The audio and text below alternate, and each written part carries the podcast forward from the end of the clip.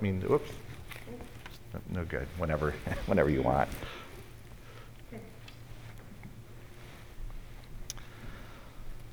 Psalm 145 reads, All your works shall give thanks to you, O Lord, and all your saints shall bless you. They shall speak of the glory of your kingdom and tell of your power. My mouth will speak the praise of the Lord, and let all flesh bless his holy name forever and ever. Let's pray. Heavenly Father, we do give you thanks and praise. Help our mouths to speak your praise, your glory forever and ever. We ask that as we gather for this worship and read your word, that you will speak to our hearts, that you will be glorified, and that we will be strengthened. We pray this in Jesus' name. Amen. Good morning. Welcome to Powell Presbyterian Church. Uh, we do have uh, a few things uh, that are happening a little bit down the road. Uh, there's no uh, Wednesday morning prayer meeting or Bible study this week. Uh, so uh, that will resume in January, but, but this week we will not be doing that on Wednesday. Uh, now, some things uh, that will be coming along the Monday morning uh, Bible study is going to resume, actually, going to start up a new study on January 4th. And that will be on Monday the 4th at 11 a.m. And the books are in the church. If you're interested in that, uh, you can talk to Diane, and she will help you. she'll well, there's not much to organize there, uh, but she'll uh, be expecting you and, and let you know where those books are if you do want a book, and we'll make sure we get those to you. Um, also, our youth is going to resume in January. Uh, right now, we're thinking not the first Wednesday of January, but that second uh, Wednesday, we should uh, be picking up uh, the youth as we get back into that. Uh, as always, if there's any changes that take place, uh, you can look on our Facebook page or our website, and we'll try to get changes up there as quickly as we can.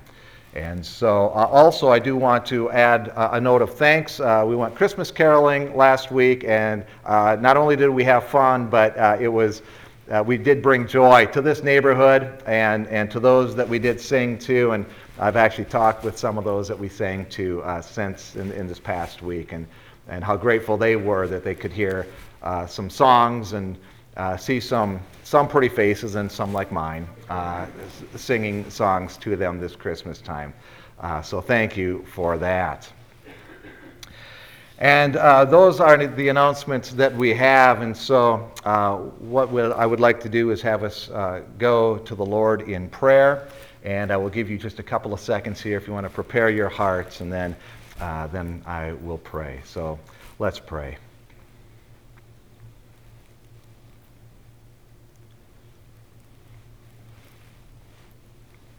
Heavenly Father, we do adore you. As the song says, Oh, come, let us adore him. And we do. We come with our thanksgiving we come with our praise and we come with our worship as, as we still think of this child born in Bethlehem so many years ago, our Savior, the one who brings us righteousness, the one who died for our sins. We can be children of you because of him. We thank you for that. We thank you for all that you bless us with in this creation. And though we sin, we, we come to you, and you are there with forgiveness. Help us to leave our sin behind, to walk firmly in your truth, in your path of righteousness. But for those times when we stumble, call us back Remind us of your forgiveness. Remind us of Christ that we can return, that we can give you praise, that we can confess and be made righteous. Heavenly Father, your mercy and your grace is beyond our comprehension, but we thank you for it. We thank you so much for our salvation. And Heavenly Father, we pray for all of those who will be traveling this, well, today.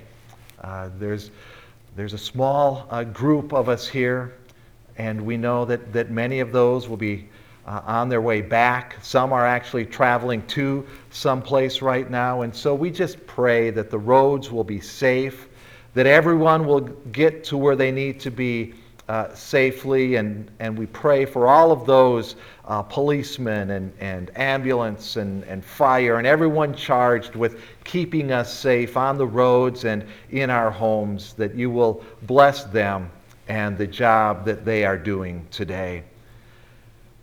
And as always, we pray for uh, this pandemic and those who are sick. And there are many who are suffering this holiday season, this time between Christmas and New Year's because of, of this pandemic, maybe not being able to go where they wanted, being alone this time of year, or perhaps being sick. We lift them up to you and ask that you will give them your a sense of your presence and that you will give them healing that can come from you. Gracious God, we do pray for those who are uh, having surgery. We think of John having surgery this week, and we uh, pray for a special blessing on him and his doctors and nurses that all will go well there. We know of others who are recovering from surgeries, and we pray that that will continue to go well some that are waiting for test results or waiting to go in to take tests. And we lift them all up to you, knowing that you are the God who controls all things and loves all your people.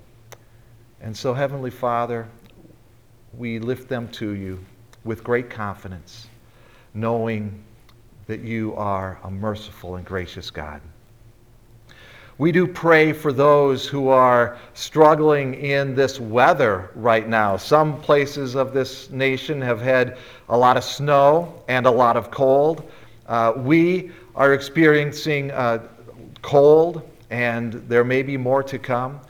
And so, Heavenly Father, for those who are ill equipped to handle this cold, we ask that you provide for them, that you will keep them warm that you will open up places that, that they can go for food and, and shelter in this time. Heavenly Father, you've told us you will be with the last and the least, with the meek, the orphan, and the widow, and, and so we do lift them up to you.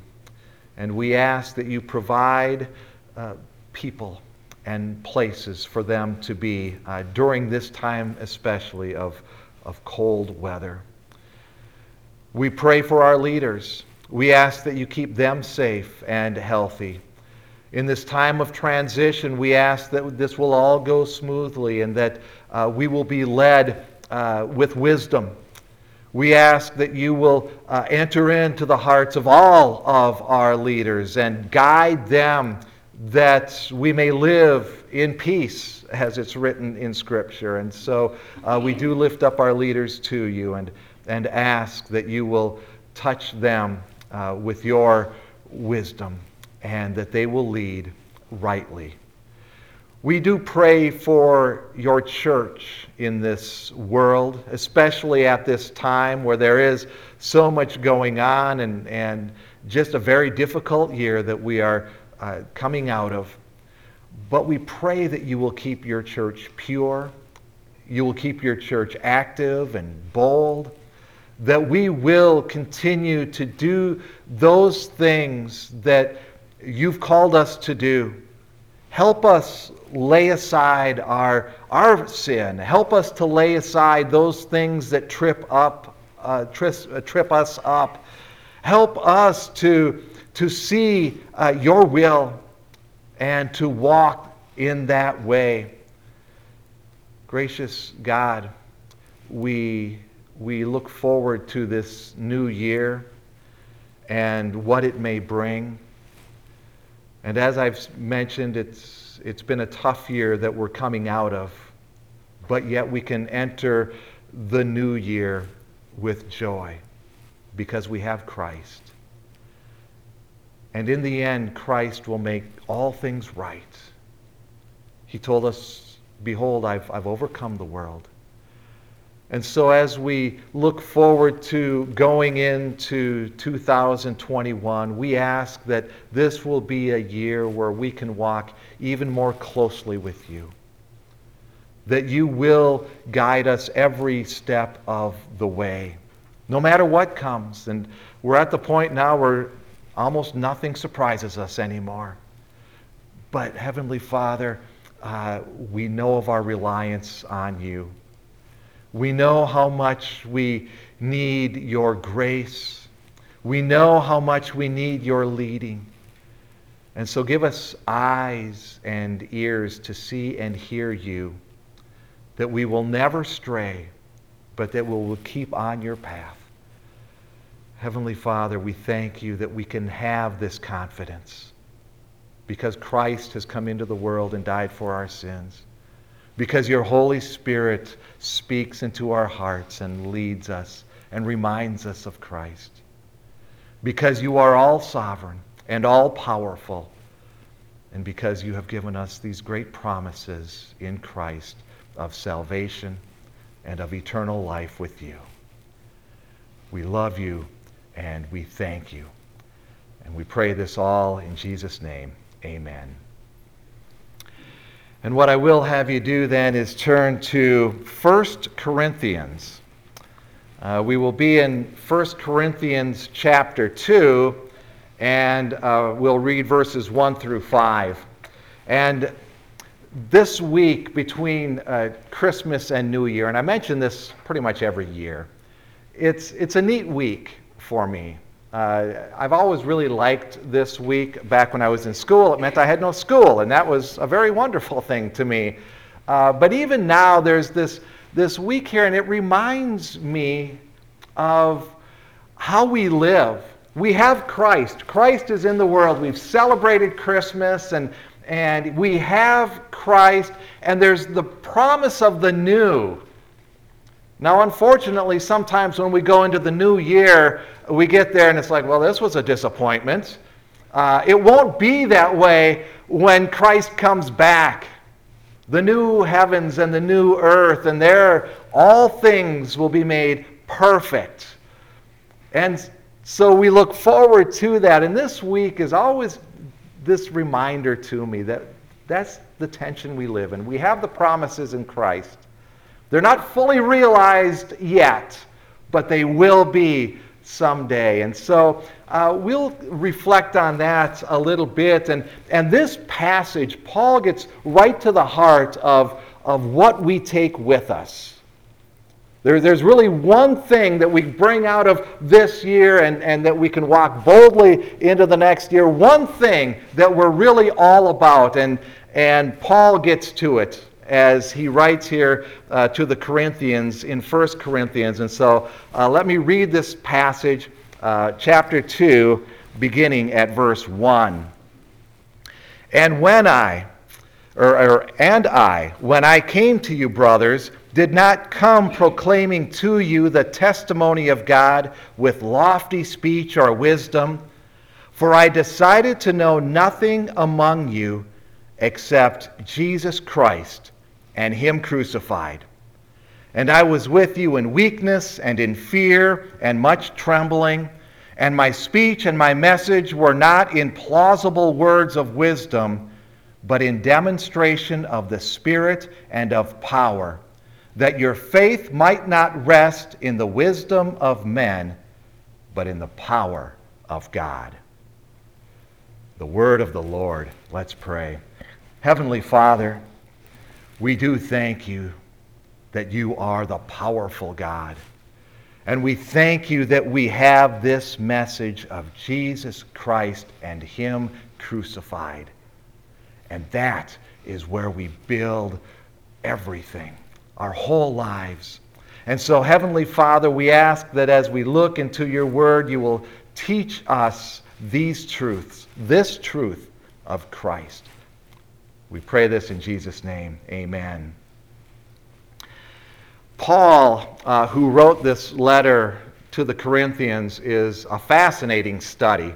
There are, I don't know how many books written about the Apostle Paul, about his life and about what his life may have been like, and about his theology. Uh, just a fascinating uh, person and really lived uh, two lives almost. Uh, there was, he was a, a Pharisee, very zealous Pharisee, and, and persecuted the Christian church for a, a time. He would go out arresting them so they could be put in jail or beat or sometimes even put to death. He was right there uh, when Stephen was martyred, holding the jackets, giving his approval to those who were stoning Stephen because of his faith in Christ. And, and so he had that, but then uh, Paul himself becomes the persecuted. He himself dies because of his faith in Christ. And he just had these extremes and, and uh, great theology as Christ uh, spoke to him. And, and he writes about it in, in so many of these letters in the New Testament. And he was, as I mentioned, he was a, a, a Jewish uh, Pharisee and, and among the most zealous of them all. In fact, in Philippians 3, Paul is, is writing and he's, he's saying, if you think you have salvation in the law, forget it. You don't. It's all about faith in Christ. And, and then he mentions if anyone else thinks he has reason for confidence in the flesh, uh, that's the law, he said, I have more circumcised on the eighth day of the people of Israel, a Hebrew of Hebrews, a, a, Pharisee, a zealous Pharisee at that, and, and as to righteousness under the law, blameless. He's not saying he was sinless, but he followed all the law, blameless. He said, if you think you can get to heaven by the law, you would have to get in line behind me. But then he would point out, but I can't do it. I kept the law, but that I didn't keep the whole law. And I'm still, I still need a Savior. But he said, I, I, was, I was what the Jewish people, the Jewish children could look at me and say, that's what I want to grow up to be, because he's one of the good ones. And he was educated in Acts 22, educated at the feet of Gamaliel. Uh, and, and he mentions that, uh, that he was uh, educated by Gamaliel according to the strict manner of the law of our fathers, which is the Jewish people. Now, who's Gamaliel? Why is this a big deal? Well, in Acts 5, we learn that Gamaliel is the teacher uh, of, of the law held in high honor by all the people. Uh, and R.C. Sproul uh, writes that he was one of the most famous rabbis of his time, probably uh, a grandson of Rabbi Hillel, who was the leader of one of the two great schools of Jewish legal interpretation. In fact, so what we're saying is Paul, he went to the Ivy League of Jewish law schools, if you will. And you know, they had law schools back then, even. Uh, and, and Paul would learn from the best of them. He had all the training, he had all the resources, he had all the upbringing uh, to, to dazzle people with intricate uh, details of the law. Uh, he had the ability to speak, as, as Charles Spurgeon once said, uh, to preach in a way which requires a dictionary rather than a Bible to explain. You know, and some people like that kind of preaching. Just give me this lofty language and, and dazzle me with what you know. And Paul could have done that. He had that upbringing, he had the resources. But Paul knew that that kind of preaching will never save anyone. He knew that God doesn't bless that type of preaching. There's no power in that. And Paul, when we think about him, he really, uh, in theory, could have made a, a name for himself at times of course, God would have stopped him if he had tried, but, but there were times, uh, one of them is in Acts chapter 14 when Paul and Barnabas are in Lystra, and, and there's a man there with, he's not been able to walk, he's got bad feet, and, and Paul and Barnabas were, were preaching, and then they heal this man. And, and the people of Lystra, uh, they look at Paul and Barnabas and they say that the gods have come down in the likeness of men, and they call Barnabas Zeus, and, and Paul they call Hermes because he was the chief speaker. That would have made sense to them. But, but they give them the names of, of gods. And, and Paul and Barnabas could have said, oh, great, now we have their attention. Now we can really do something and, and, and get ourselves a good following, but they didn't. They tore their clothes and they said, Why are you doing these things? We are men. But here's what we have. We bring you good news that you should turn these fa- turn from these vain things to the living God who made the heavens and the earth and the sea and everything in it. Don't look at us like we're gods. We're just telling you about the living God. I mean, Paul had some really neat opportunities uh, in his life to really bolster himself. And just before Paul went to Corinth, now these are, are letters that he had written after he had already vis- visited the Corinthians. And he, he wrote at least three letters. We have two of them in Scripture, uh, but he wrote at least three letters. But before he went to Corinth for his visit, he was in Athens. And you can read about that in Acts chapter 17. Uh, but Paul was in uh, Athens, and Luke writes of the city of Athens in uh, Acts 17:21. Now all the Athenians and foreigners who lived there would spend their time in nothing except telling or hearing something new. And I kind of like that. It reminds me of, of our culture. Uh, people don't really change all that much. The technology changes. Now we have people, uh, social media. If they had had social media, Paul, or Luke would have probably written it, and all they did all day was stare at their phones and did things on social media. Always looking for a new debate to get involved in, or, or looking for approval. You know, I'll put something out there, I'll be clever, and, and you know, rather than someone physically standing there with a thumbs up or thumbs down, uh, you know, hit, hit the like button or, or whatever it is. And, and that's, that's kind of how we are. We want that approval and, and, and, we want to get involved in these debates. But back then in, in Athens, uh, they had longer attention spans and, and they would uh, spend time on philosophy and all of this, these uh, long debates back and forth, and you would take sides. And, and Paul would come in and he could hold his own in these debates if he wanted to, uh, but he would come in and start preaching Christ, start preaching the resurrection and, and so uh, when he was in Athens, then he, they, they left Athens, and in Acts chapter 18 it says, then Paul uh, left and went to Corinth. And, and that was his trip to, Corinth, uh, to the Corinthians. And they were expecting, they liked, as well as in Athens, they liked the debates. They liked, give us this worldly wisdom, give us something new. Give us something clever, something cutting edge, and, and let us debate back and forth. And, and they were somewhat unimpressed with Paul and with his debating style. And you can read about that in, in 2 Corinthians, I believe it's chapter 10 especially. Uh, they, they were kind of disappointed. Here he is, he's, he's preaching Christ, the timid, weak. He's afraid of God.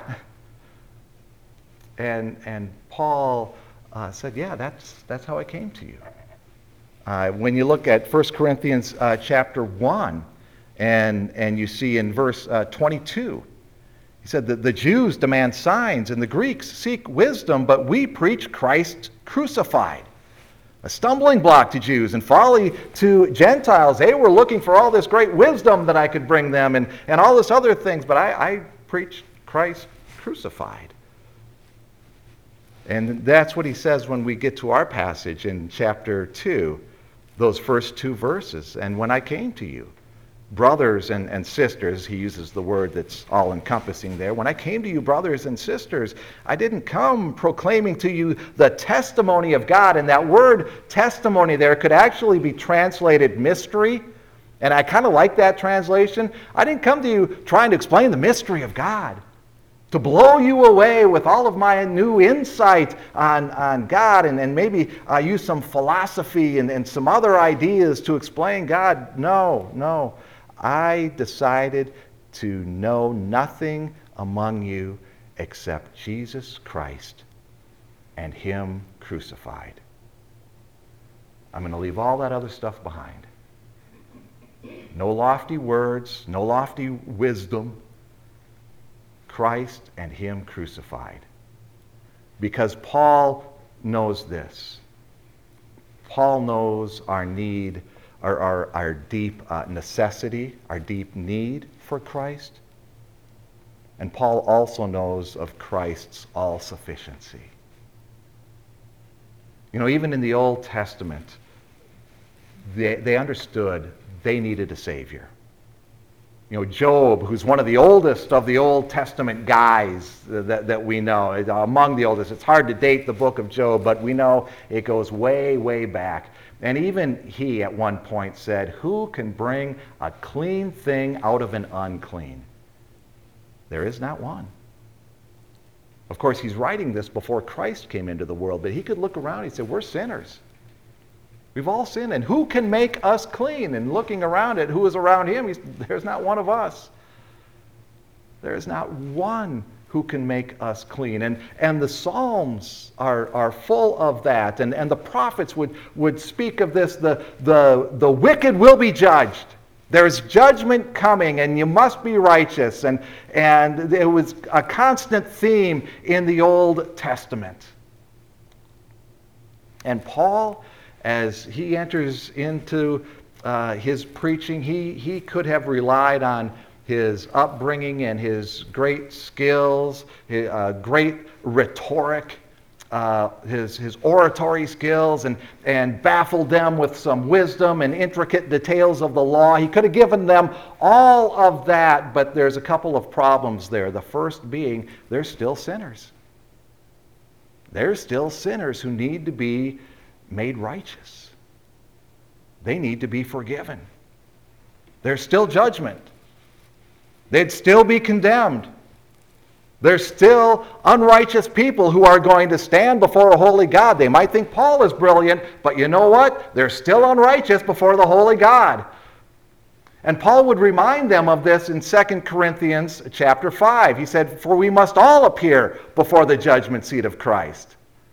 We must all appear before the judgment seat of Christ. Paul's saying if I just give you a whole bunch of wisdom, a whole bunch of stories maybe, if I can dress real neat or, or, or seem real witty somehow, uh, it's not taking care of the problem. You know, it's almost like the, the car mechanic. You, you, go to a mechanic and you say, well, he's a super nice guy and he's got great stories. And he can really tell me all the parts of a car. He can name all the parts and, and point them out. And I sit in his lobby and he's got great music and I love the music. And, and, but can he fix your car? That's the bottom line. Can he actually take care of the problem? I don't care what he can say or how his music is or if he's got this great stories. Maybe he's, you know, dresses wonderfully. Can he fix the problem? And that's where Paul's at. I can give you a lot of things, but that's not going to fix the problem.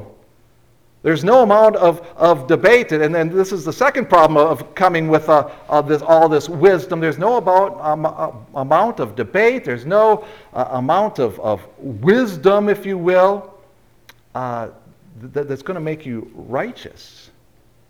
You can't stand up to God with your limited knowledge.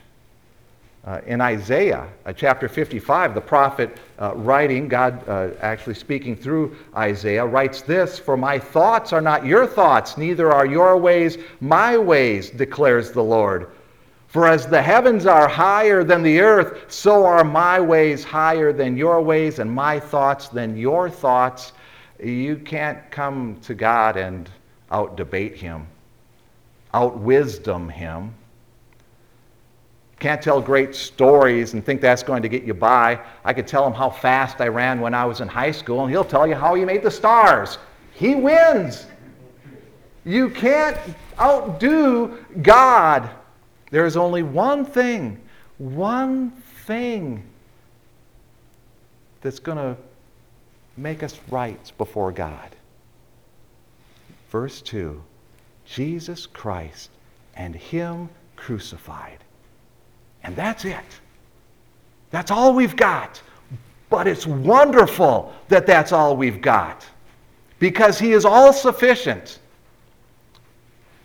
When Paul would write to in Colossians uh, chapter 1, he picks up on, on uh, some of these ideas And Paul writes this For in him, in Christ, all the fullness of God was pleased to, to, dwell, the fullness of God. And through him to reconcile to himself all things, making peace by the blood of his cross, Christ crucified. And you, who were once alienated and hostile in mind, doing evil deeds, he has now reconciled in his body of flesh by his death, in order to present you holy and blameless and above reproach before him, if indeed you continue in the faith, stable and steadfast. And then he would write, which I, Paul, became a minister. He can present you holy and blameless and above reproach if you continue in the faith, stable and steadfast. And that's why Paul is saying, I will give you nothing but Christ and Him crucified. And he'll keep repeating it. When you read his letters, he'll always come back to this Christ and Him crucified. And when Paul talks about Christ crucified, he's talking uh, about the resurrection, he's talking about the whole thing. Uh, when Paul wrote Titus, in Titus chapter 3, he writes, When the goodness and loving kindness of God our Savior appeared, he saved us. And, and again, I love his wording. When the loving kindness of God our Savior appeared, he saved us. That's why we celebrate Christmas as we do. He saved us.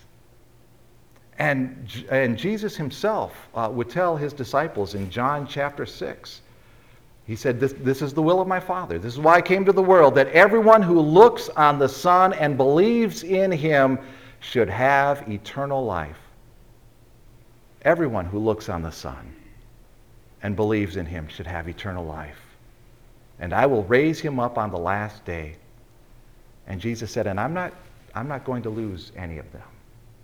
All that the Father gives me will come and I will not lose a single one of them because I have died for their sins, and that's all sufficient.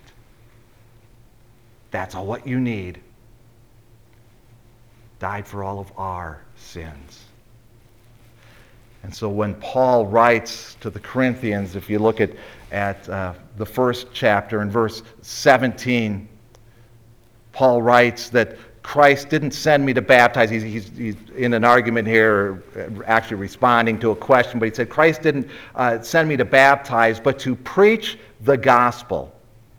And not with words of eloquent wisdom, lest the cross of Christ be emptied of its power. Now, of course, the cross can't be emptied of its power, but what Paul is saying is, I could really mess the whole thing up.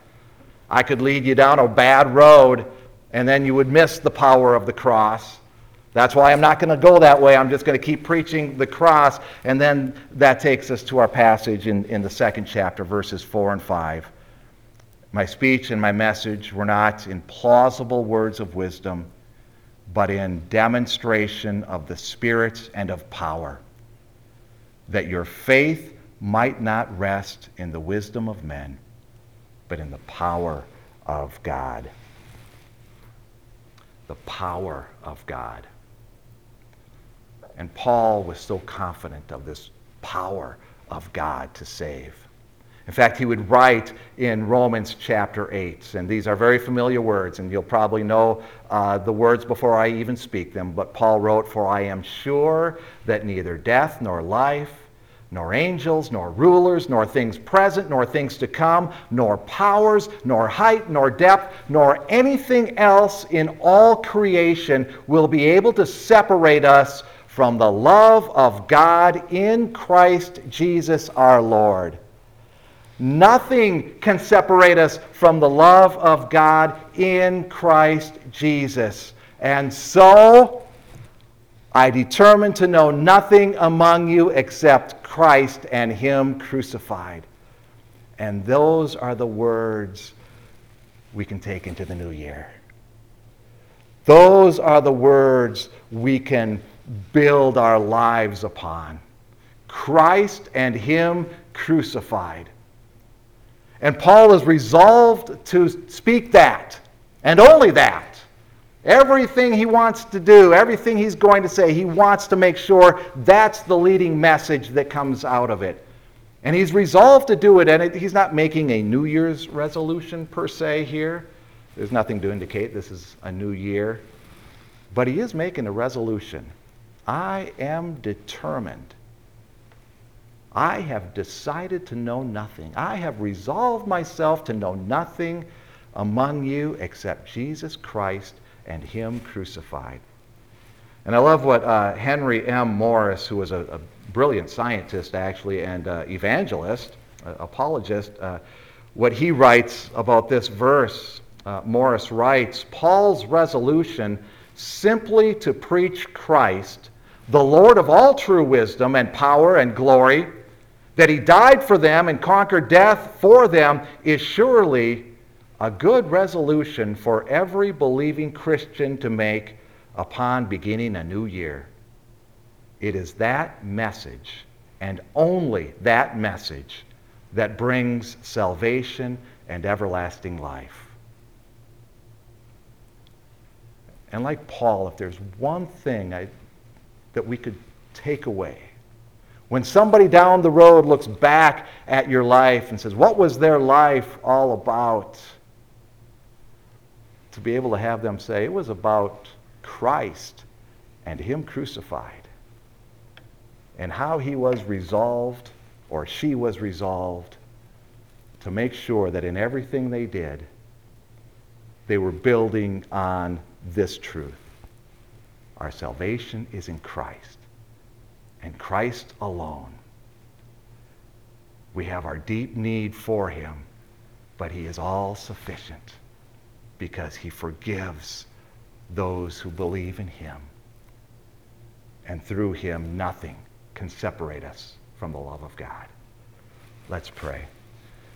Heavenly Father, it is such a simple message you give us. And yet we find ways to trip ourselves up.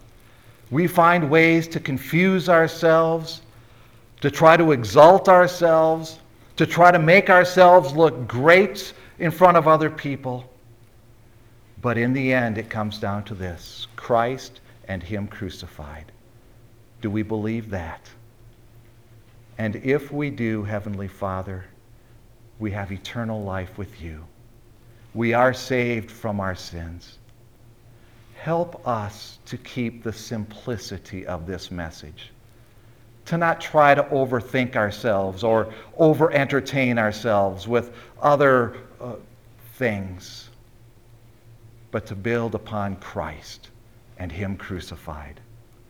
We pray for those who don't have faith in Christ that they will learn this truth because it's the only truth that will save them, and it is the truth they desperately need. Help us to build our lives on nothing less than Jesus Christ. We pray this in his powerful and wonderful name. Amen. And now, if you will stand and together we will sing the doxology.